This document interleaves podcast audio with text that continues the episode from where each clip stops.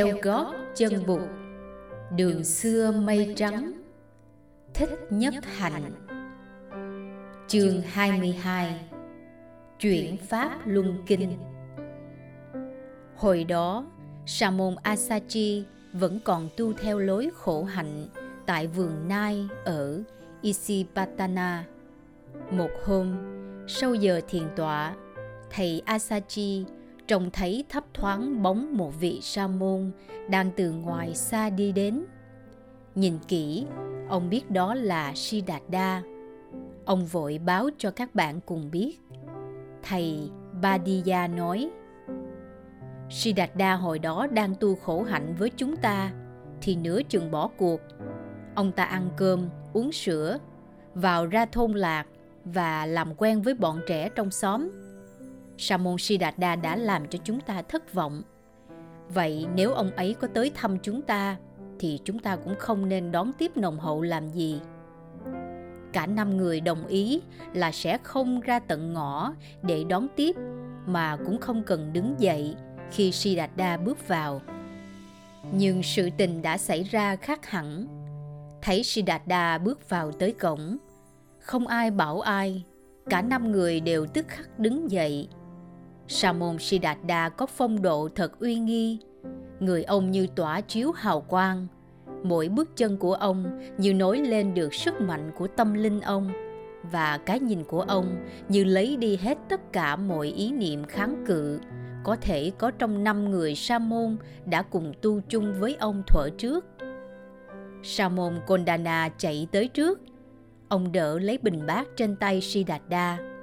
Sa môn Mahanama chạy đi múc nước cho Siddhartha, rửa tay và rửa chân. Sa môn Badiya kê một chiếc ghế mời Siddhartha ngồi. Sa môn Vappa đi tìm một quạt bằng lá cây thốt nốt để quạt cho Siddhartha. Asachi thì đứng ngớ ngẩn một bên, chẳng biết làm gì. Sau khi Siddhartha đã rửa tay, rửa mặt, rửa chân và ngồi xuống, Asachi mới biết đi tìm rót một bát nước lạnh đem tới cho Siddhartha giải khát.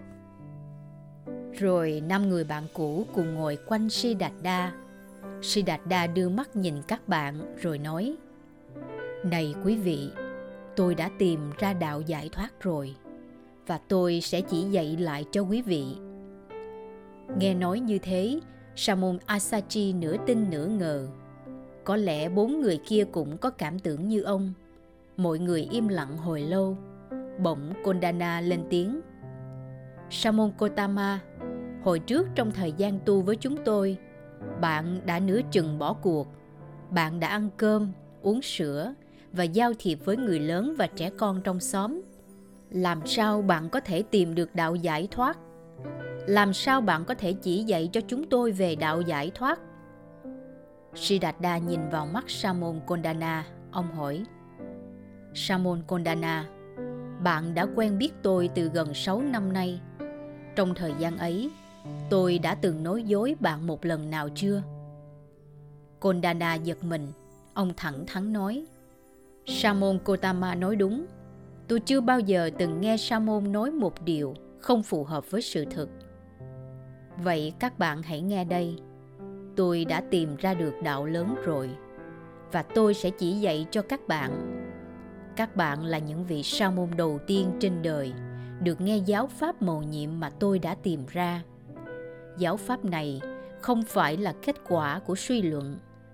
Giáo pháp này là hoa trái của thực chứng. Các vị hãy đem hết nhận thức thanh tịnh mà nghiêm chỉnh lắng nghe. Giọng nói của bụt mang uy lực tâm linh rất lớn khiến năm người đều tự động đổi thế ngồi, nghiêm chỉnh hướng về người. Họ chắp tay lại. Kondana thành kính nói, Xin Samon Kotama đem hết lòng xót thương mà dạy cho chúng tôi. Bụt Nghiêm Trang mở lời. Này các vị sa môn, có hai thái cực mà người tu đạo nên tránh. Một là lao mình vào khoái lạc nhục thể hai là hành hạ thân xác cho hao mòn.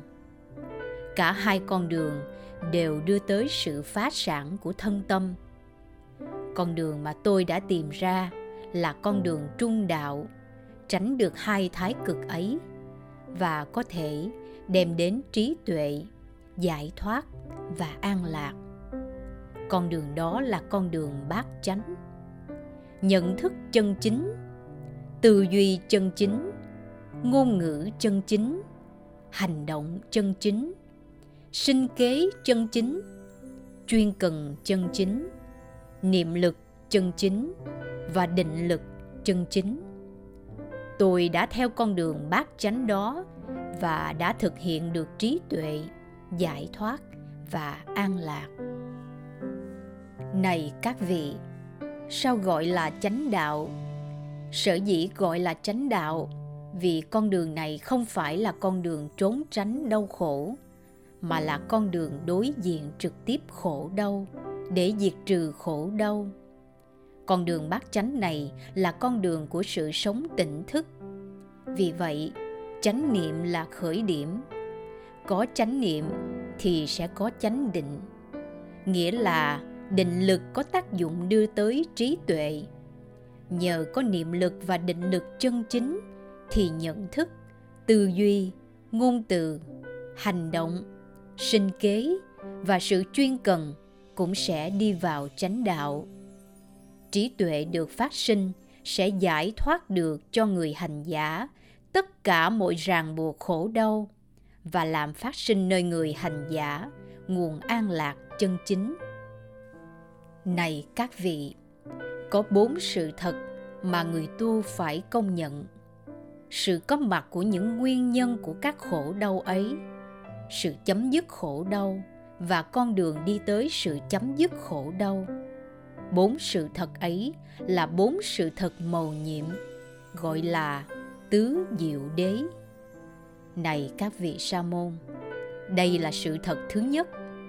Khổ đau, sinh, già, bệnh và chết là khổ. Buồn giận ghen, tức, lo lắng, sợ hãi và thất vọng là khổ. Chia cách người thân yêu là khổ. Chung đụng với người ghét bỏ là khổ. Tham đắm và mắc kẹt vào năm uẩn là khổ. Này các vị sa môn, đây là sự thật thứ hai.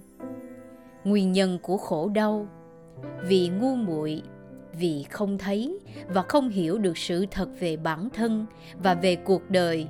Cho nên con người bị những ngọn lửa của tham đắm, giận hờn, ghen tức, sầu não, lo lắng, sợ hãi và thất vọng đêm ngày, đốt cháy và hành hạ.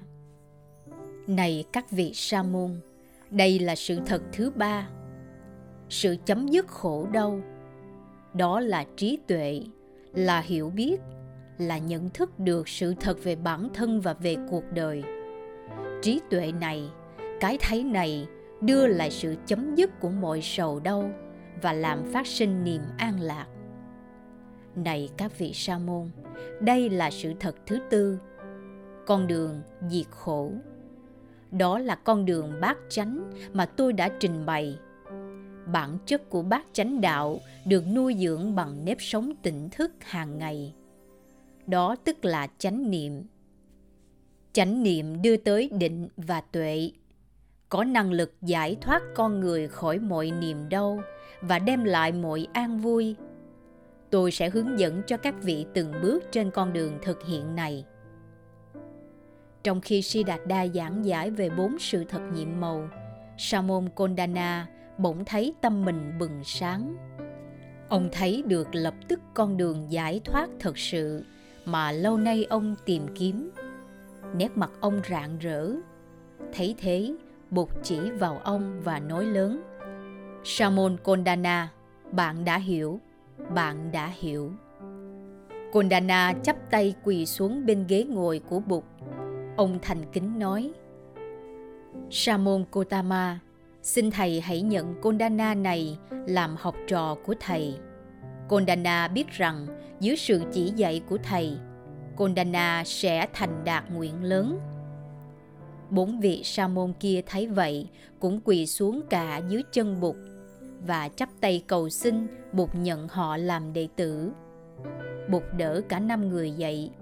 Người bảo họ ngồi lên ghế. Người cũng ngồi xuống chỗ ngồi cũ của mình. Bụt nói, Này quý vị, bọn trẻ trong làng Uruvela đã đặt tên cho tôi là Bụt. Có lẽ quý vị cũng có thể dùng danh từ ấy để gọi tôi. Kondana hỏi lại, bọn con nít gọi Samon Kotama là Bụt.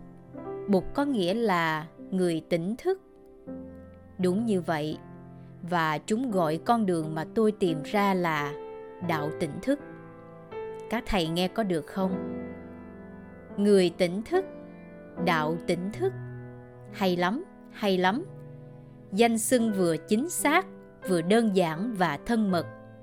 Chúng con xin từ nay gọi thầy là Bụt và nền đạo lý mà thầy tìm ra là đạo Bụt, đạo tỉnh thức. Đúng lắm, bởi vì nếp sống tỉnh thức hàng ngày, như thầy nói, là căn bản cho sự tu hành. Năm người đã đồng ý tôn Sa môn Kotama làm thầy. Bây giờ đều đồng ý gọi Sa môn Gotama là Bụt.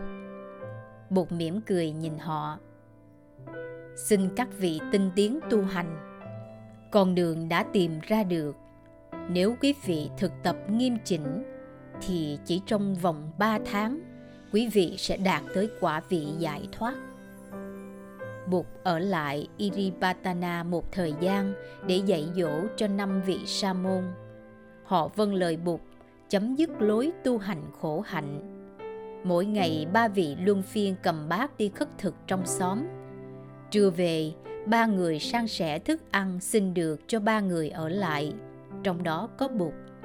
Bụt ở lại để hướng dẫn sự tu học cho mọi người năm vị tu học rất tinh tiến và ngày nào cũng đạt được nhiều tiến bộ Bụt dạy cho họ về tự tính vô thường và vô ngã của vạn vật người phân tích cho họ thấy năm uẩn đều như những dòng sông luôn luôn trôi chảy và biến đổi. Trong đó, không có một cái gì có thể gọi là đồng nhất và bất biến. Năm uẩn tức là thân thể hay còn gọi là sắc, cảm giác hay còn gọi là thọ, tri giác là tưởng, tâm hành là hành và nhận thức đó chính là thức Bụt dạy họ quán sát sự trôi chảy của năm dòng sông ấy trong tự thân của mỗi người để có thể thấy được tính vô thường và vô ngã của chúng và của vạn hữu và cũng để thấy những liên hệ mật thiết và mầu nhiệm giữa vũ trụ và bản thân mình. Nhờ sự tu học tinh chuyên, năm vị dần dần đạt được cái thấy mầu nhiệm. Người đầu tiên chứng ngộ là Kondana, rồi hai tháng sau là đến phiên Vappa và Badiya. Cuối cùng, Mahanam và Asachi cũng đạt tới quả vị A-la-hán. Bụt rất vui mừng, người nói Chúng ta đã có đoàn thể xứng đáng với tên gọi Sangha, đoàn thể của những người biết sống cuộc đời tỉnh thức. Rồi đây quý vị sẽ phải cùng với tôi đem những hạt giống của đạo tỉnh thức gieo rắc khắp mọi nơi. Hết chương 22, Chuyển Pháp Luân Kinh. Kính mời quý khán thính giả đón theo dõi phần tiếp theo. Chương 23 Những giọt nước cam lồ qua phần trình bày bởi giọng đọc Liên Hồng Phúc